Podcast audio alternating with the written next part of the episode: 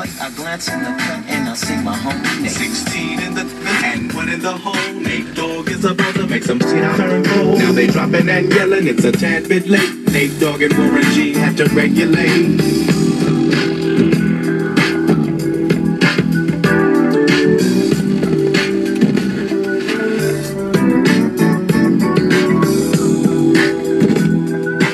Oh, yeah, ladies and gentlemen, we are back.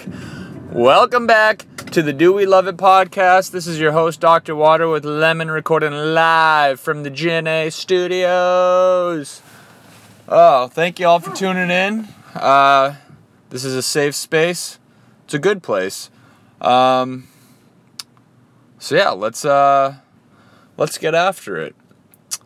Uh, so, uh, I started the morning out. Uh, I've, I've been waking up at five, and not not planned. Even because sometimes I'll go to bed at like ten and I want to get up at six. Sometimes I'll go to bed at eleven, want to get up at seven, maybe 9.30, 9 o'clock, want to get up at five, five thirty. But no matter what time I go to bed, I seem to wake up at like four fifty five. I don't know why. Um, and it's either a great time to wake up or the worst time to wake up. Um, so today was good because I woke up and I was like, okay, like I'm okay with getting up. Um, but I mean, like five o'clock, it's it's that weird time where it's like it's pretty early, but it's not like too insane of a time to get up. Like if I was waking up at 3 a.m., 4 a.m., like okay, like no questions asked, like fall trying to fall back asleep but like 5 5.30 it's like nah, i gotta be up in an hour anyway like why not you know uh, so got up uh, did a little stretching a little meditating had some tea um, and uh, i went to my questions of the day book which i have been thoroughly enjoying um, and so i missed yesterday's question so i answered both of them today uh, and the question was, uh, what do you avoid?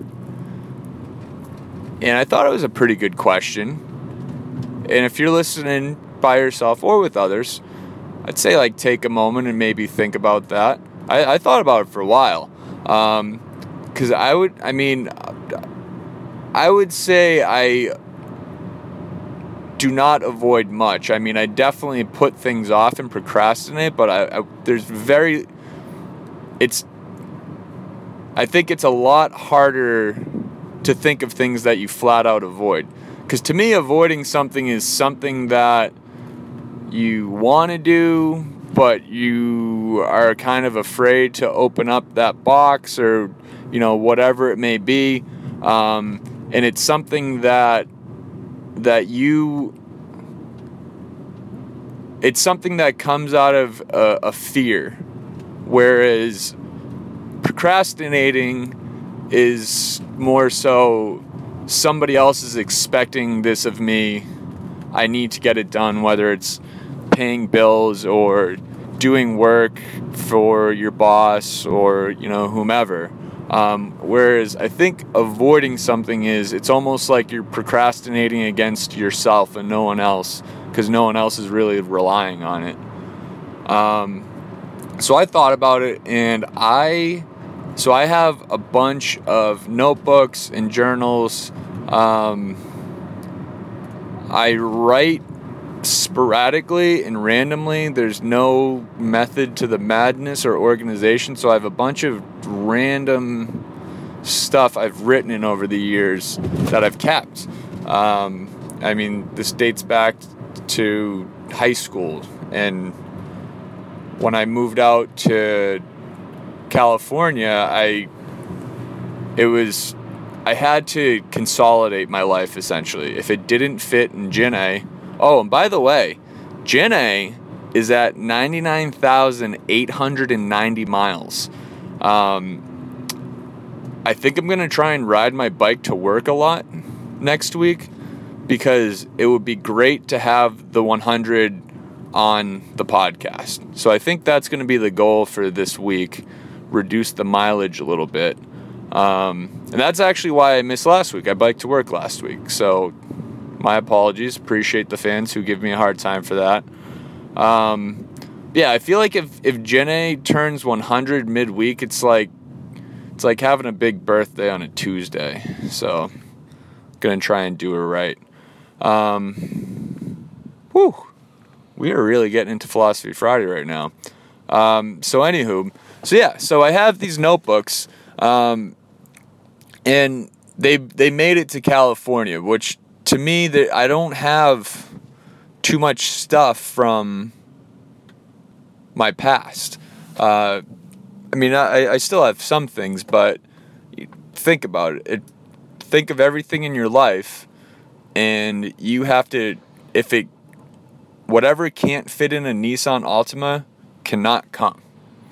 Um, so there's meaning. There's meaning to these notebooks, obviously, because you know it's a lot of just things I put in there, but like I don't want to reopen. Um, so that's what I avoid, and I I might read them this week.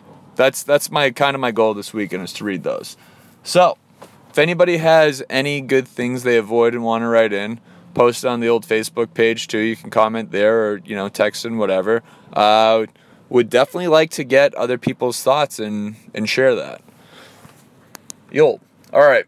So had a write in uh, from Mr. Doctor Professor.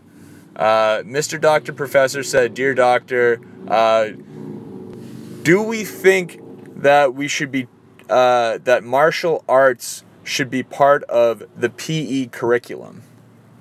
Um, once again, Mr. D- uh, Doctor Professor with a great write in there. Um, I always I like his writings. He he's he's worked in the school system for maybe you know two three hundred years. Um, so he's got a lot of he's got a lot of good good uh, insight. Um, I I really like this idea. Um, I I'm big on it. I mean, I know some people may say it, it could promote violence, but I mean, I I think self defense is an important skill. Um, and I mean, I think if it's if it's taught right, um, I mean, it, it's tough for me to comment too because I've never really done martial arts. I don't. I mean, I took up boxing very very briefly. Um, I enjoyed it. I, I enjoyed learning about it, but I'm not really the right person to to comment on the mentality and and the teachings and learnings behind it. But in my layman opinion, I think for the most part, when you are part of a dojo or a gym or whatever it is, I would hope that the thought behind a lot of the teachings and philosophy is that this is for defense purposes to help yourself, to help others, as opposed to using it towards aggression. Um, so I, I, I think it's a good idea. I think it's a good skill for, for kids to have. Um, it's a great workout. It could, you know, open doors to to new to new things. Um, so yeah, I'm I'm for it. I I I'm all about putting the uh, physical back in physical education. Not to sound weird. That sounded kind of weird, but um, I always hated as a kid. We'd always have like you know one week a, a semester, whatever would be like, like learning about health in the Great Body Shop. Who gives a shit? Um, I you kind of I I really didn't get anything out of that, and it was kind of like like we we had like I think we had we we called it well we used to call it gym and then they made us call it PE.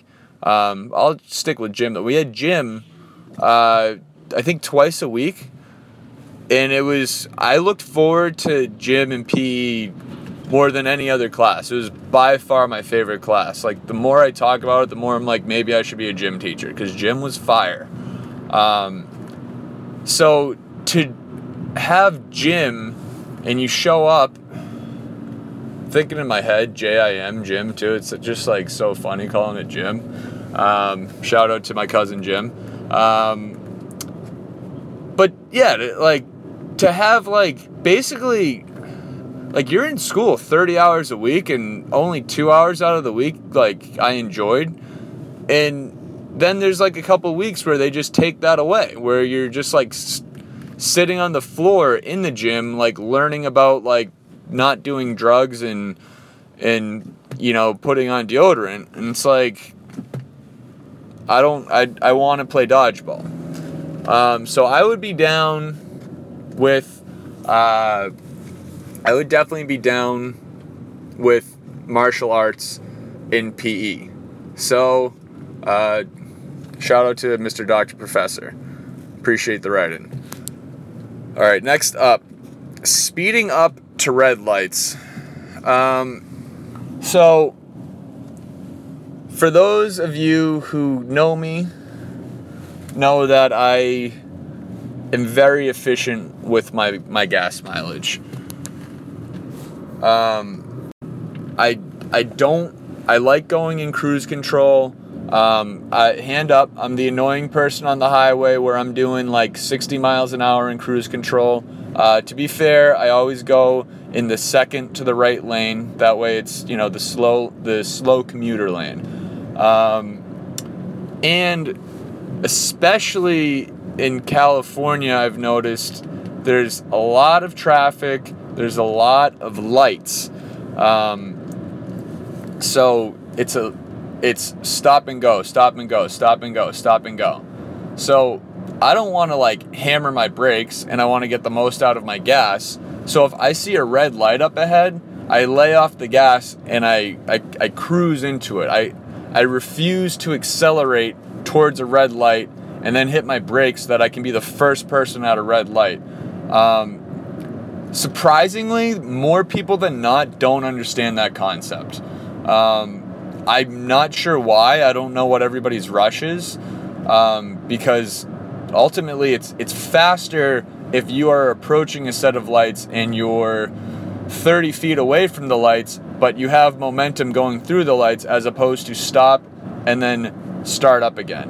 Uh, so I get people who like ride my ass, they beep at me, they flip me off, um, and it just fuels my fire.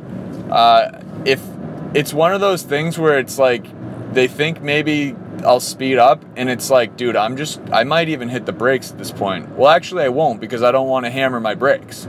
So, do we love people who speed up to red lights? Honestly, we don't. They, it's, it's to me, it's just one of, it's, it's a terrible habit, and I view you as a simpleton, um, somebody who just doesn't think.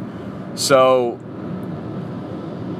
yeah, I'm I'm out on people who speed up to red lights, and I'm even more out on people who uh, beep at other people for being smart.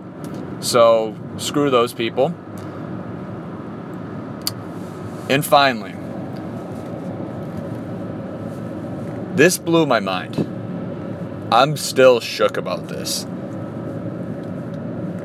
Do we love calling in a hot and ready? So, for those of you who are unaware, a brief history of Hot and Ready. Um, it was discovered in Detroit. The owner of the Detroit Red Wings founded uh, Little Caesars, I should call it. And so he founded Little Caesars, and Little Caesars specializes in what is known as the hot and ready, meaning you show up, you can get a cheese or pepperoni pizza for five bucks. It's hot and it's ready. Um, it's the equivalent to fast food. That's what it is. It's fast food pizza. So I have one uh, on my street corner, and that is it's like that's all I get for pizza. When it comes to pizza, that's all I eat. I mean, I know there's a lot of snooty people out there like, oh, that's not real pizza. Oh, you got, oh, you don't know, you don't know what good pizza is. I'm not saying it's good. I like it. It's delicious to me, and it's five bucks. So go screw. Um, so the best part of the hot and ready is not calling it in. Like that's what I like about the most. That's what I like the most about it is I don't need to think ahead. I don't need to plan it out. And if you're getting it for a couple people, since it's five bucks, it's like okay, I'll just get two. Like I don't need a head count on people for this, you know?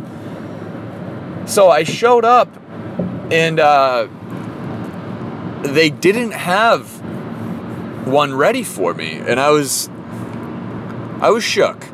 Um, I mean, I should mention that the owner wasn't there. Uh, the owner is a hustler. He always tries to get me to spend the extra dollar to get extra pepperoni. I refuse to do it.